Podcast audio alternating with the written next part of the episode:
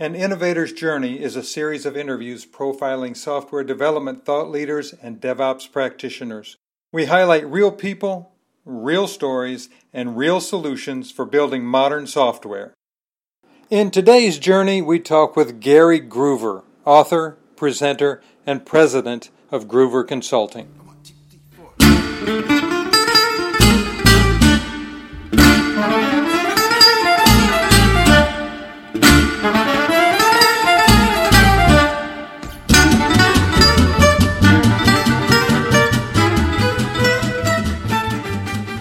Gary Gruver's passion is transforming IT in large enterprises. When I say large, that means working with companies such as HP and Macy's to transform their software supply chain through automation and cultural change. In his book, Leading the Transformation Applying Agile and DevOps Principles at Scale, he lays out what it takes from an organizational level to make long term, meaningful changes within DevOps inspired organizations.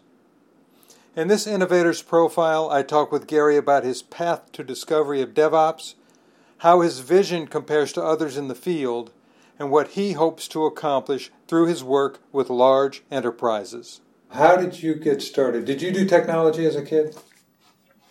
No, not really. I was into doing other things and gymnastics and different things as a kid and, and working up through that path, but not really not really technology until I got probably out of college training wise then you did you learn on the job or did you do some school yeah i learned on the job. I'm a mechanical engineer by training mm-hmm. but uh, i always sort of tried to figure out things differently. I started in a large qa organization and moved myself into manufacturing spent some time in manufacturing did supply chain for a while then went into r&d on the product side and eventually moved over more into the software firmware stuff and that was definitely on the job training and learning.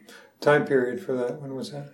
Oh, I've spent what twenty two years at HP, and started in probably eighty nine in QA, and spent a couple years there.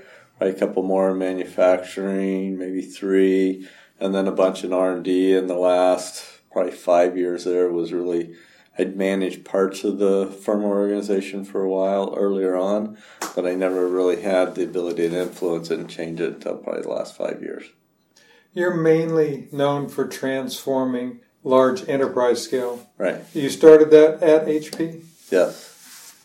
And it was, you know, there was a problem that needed to be solved. It was our biggest constraint as to how the software firmware got done and I'd sat on the outside and gotten frustrated trying to release products by not being able to get it done.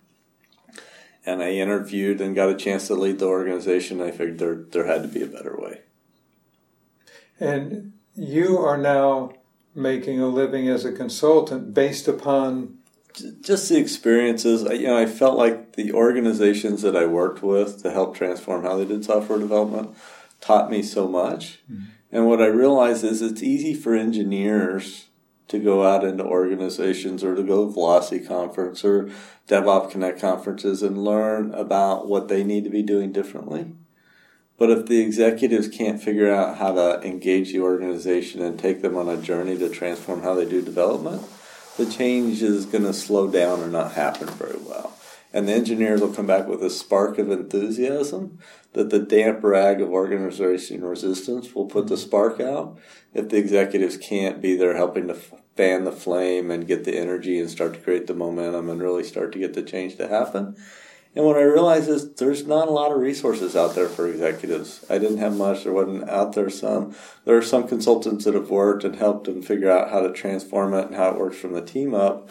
But there aren't that many executives who've done it, who've been there, who can offer advice. It's like, oh, as you get to this, remember to make sure you do one, two, and 3 mm-hmm. because you're going to run into those challenges. And there's there's going to be new and unique things that they find, but there's no sense in repeating the mistakes I've already made and the bruises I've gotten along the way. Do you remember the first time you heard of DevOps?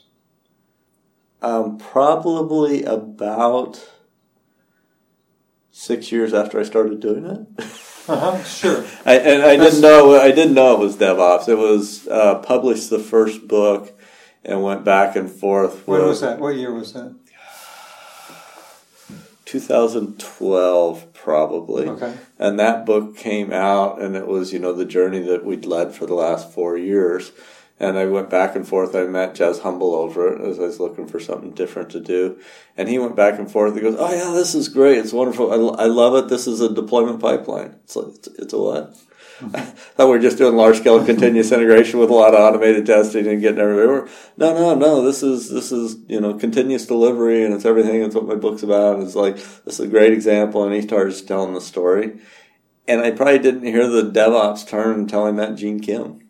And Gene Kim started talking more about DevOps, and and then there was this confusing period of time whether it was continuous integration or whether it was continuous delivery pipeline or it was DevOps and there was a period where it was confusing as to what was it was DevOps just the cultural piece and continuous delivery was all the technical.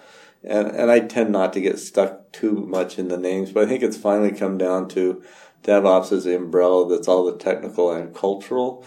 But when you get into a lot of the details to how to make it work, it's it's continuous delivery. And as I start looking at it and I start mapping where do you get large organizations to go and how do you get them get better? I tend to think about it by mapping the continuous deployment pipeline because that is how organizations get code from a business idea to the customer. It flows through that. If you're so, if you're thinking about where your biggest barriers to success are and what are the things you need to prove, you need to look at how code flows through the organization. And when you look at changing how it flows through the organization, you're going to have technology changes, you're going to have people need to embrace it, their cultural change. So it's all kind of combined. But that framework gives you the ability to think about where to start with the biggest improvements and how to show, you know, where to go look in your organization to fi- figure out your biggest inefficiencies and ways to go fix. It seems like you're really in alignment with Gene Kim. Um, I, I am in a lot of ways. I think this idea of you know DevOps is about how do you get it out there more frequently on an ongoing basis. I think I'm a little bit different just based on my experience. You know, he spent a lot of time researching and spending time watching what the world class leaders of the world do in terms of getting it done and getting it out. And I think, you know, a lot of those cases you either have very small organizations or you have large organizations that can work like they're really small in terms of having tens of people that can work together to develop, qualify, and deploy code. A lot of my experience, though, has come from leading large organizations where you needed to coordinate the work across more like hundreds of people or thousands of people as opposed to tens of people. And when you do that, I think you need different approaches. Mm-hmm. And I, my impression is that Gene has spent more time working with enterprise organizations lately, but I don't know that he's had that experience of how do you really get in an organization where you're coordinating work across hundreds and thousands. And my impression is DevOps is really about coordinating the work across teams and getting people to work together better to deliver value to the customer. And you do that differently, and the approaches that you use is different for tens of people than hundreds of people. And, and I think Gene, just based on his experiences and his backgrounds, tends to think more about applying the best practices that are happening with tens of people and trying to figure out how to fit those on top of hundreds of people. And just my experience from doing it is I tend to take a little different approach for the larger groups. It's interesting. I was talking to Arjun Eriks yesterday, and one of the things that he said is he thinks that Gene is the missing link when it comes to being able to talk to the C level suite. Okay. I thought that was an interesting observation that Gene is actually the evangelist that gets to the top level of the company. Where most of the people that we're talking about with DevOps are starting at the bottom, talking to the developers and moving up. And I spend my time at the top. Yes. I really because I've been an executive. I know what like what it's like to be on the staff of a large organization, trying to drive change and making things happen. So, uh, where I get my most value is is in you know executive workshops where I get them set up and I get them started and I coach executives and that's where I spend my time because I think there's a lot of people that can tell you technically what to do in the in the details Mm-hmm. But getting an organization headed in the right direction, getting them headed there quick, and starting where the biggest issues are, I think is where my unique skill set lies. that leads to what are you most proud of that you've done so far? You know, I, I, I think the biggest change that I was most proud of was the change at, at, at HP, but I don't think it's what I've done so far. It was having the opportunity to be with a really strong group of people that changed how the software development worked for an organization that fundamentally had a big impact on the business and I didn't do anything. I didn't write any codes. I didn't make any changes. I didn't do any of those sort of pieces. I was around a great group of people that did some amazing things, and it was just fun to be a part of it, fun to watch people grow, fun to watch people develop, fun to watch how they transformed how the business could work. And uh, it was most proud of what I did. I don't know that I did anything. Most proud of being part of a team. That was a pretty pretty good team to be a part of. What do you see as your mission now? You know, everywhere I go, you get engineers that are getting excited, and you don't see. You know, one of the biggest barriers I see is executives. They don't get it. They don't know how to do it, and I'm trying to be that resource out there for executives. I'm trying to, you know, write books that really wrote down everything I wish I knew before I started doing this, and spending time coaching them because I wished I'd had somebody to help me, and there's not a lot of resources out there. I really fundamentally believe the opportunities for dramatic productivity improvements are there. You know, at HP, we got two to three X. I think as you look at other organizations are developing software more like we were before the transformation than after. So I think that potential is there, and if executives understood they could get a two to three X improvement in productivity, I can't imagine anything else more important for them to be working on. So either they don't get that that's possible, or they don't understand the role, they don't understand how to make it happen. I, I'm passionate about trying to fill that hole and help people because, you know, as manager, if you're a good manager, a good leader, what you enjoy is watching other people become successful. And I've done that within companies, and now as I'm going to different companies, I'm really passionate about trying to help people and trying to help make them successful. And starting to see the improvements that they've been able to make. Your new book is resonating. You've gotten over 10,000 now on the books, right? Yeah, yeah. It's, it's actually gone really well. Um, leading the transformation, applying Agile and DevOps principles at scale. It's resonating with a lot of people that are reading it. It's a, it's a 100 page book. I mean, it's not thick, it's not technically detailed or complicated. It's something that executives can read if they're on a flight. They should be able, you know, pick it up when they take off and be done by the time they land and have a concept for what it takes to make this happen. And hopefully that's enough to get them engaged and start to drive some great transformations into their organization. If somebody is in a large corporation at that level, that's what they need, I think. So give me the highlights, give me the cliff notes, and I can decide conceptually whether it works or not and sometimes it's nice to get a few copies and spread them around the office because even if you know what to do and you're trying to drive the change, if you're the only voice out in the wilderness screaming, mm-hmm. it's going to get discounted over a period of time. So if you can get it spread around and get some of the leaders of the organization having common terminology, common thought process, to where when they get together and discuss it, when they say words, they're talking about the same thing. Can do a lot to align the organization, and you know one of the key challenges is where to start Next one's how do you get everybody on the same page for what you're going to go do and how you're going to go on this journey? And I think common t- terminology and thought process helps there a lot. When you look back on your career, say you're looking back from the future, what do you want your legacy to be? When you walk off, what do you want the legacy to be?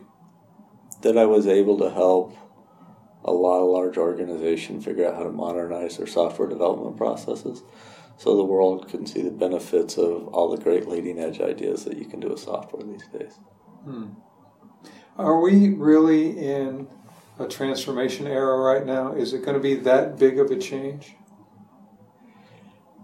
I think so. I mean, look at cars, right? You got to buy a car, you no longer look at the engine, you no longer look at any of those other things.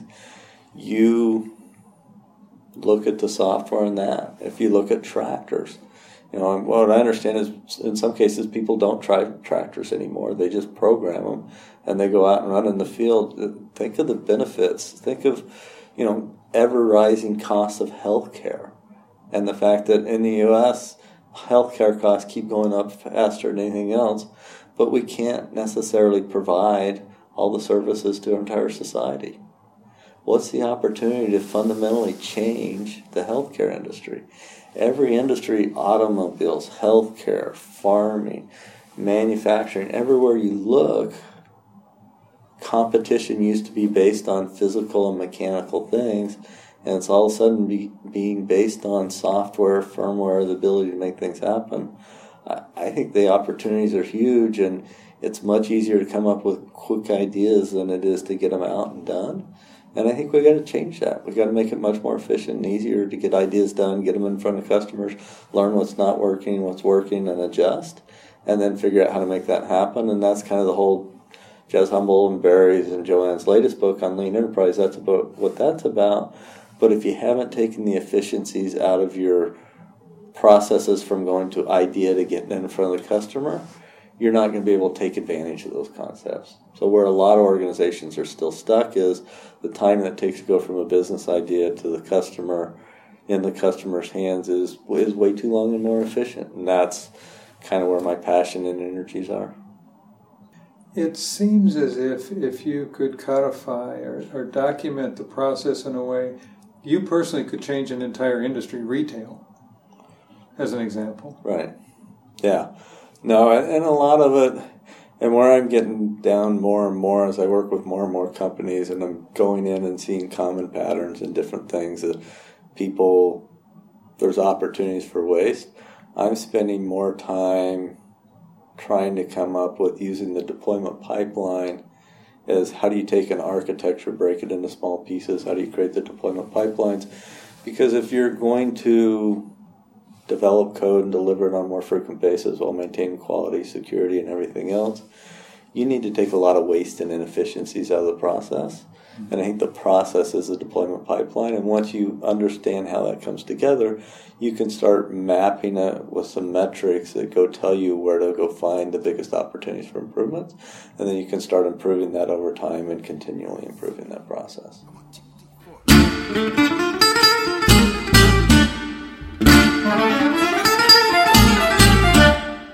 You have been listening to An Innovator's Journey to DevOps. Today's broadcast was produced by Mark Miller with support from Shannon King, Jessica Dodson, and Derek Weeks. To hear the entire series of interviews, go to sonatype.com and choose Innovators.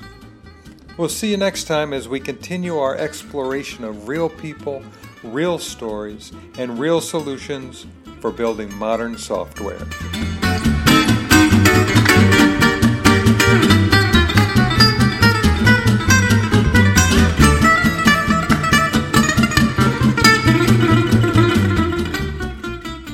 And finally, thanks to George Cole and his quintet for taking us home with a little gypsy jazz. Take it home, George.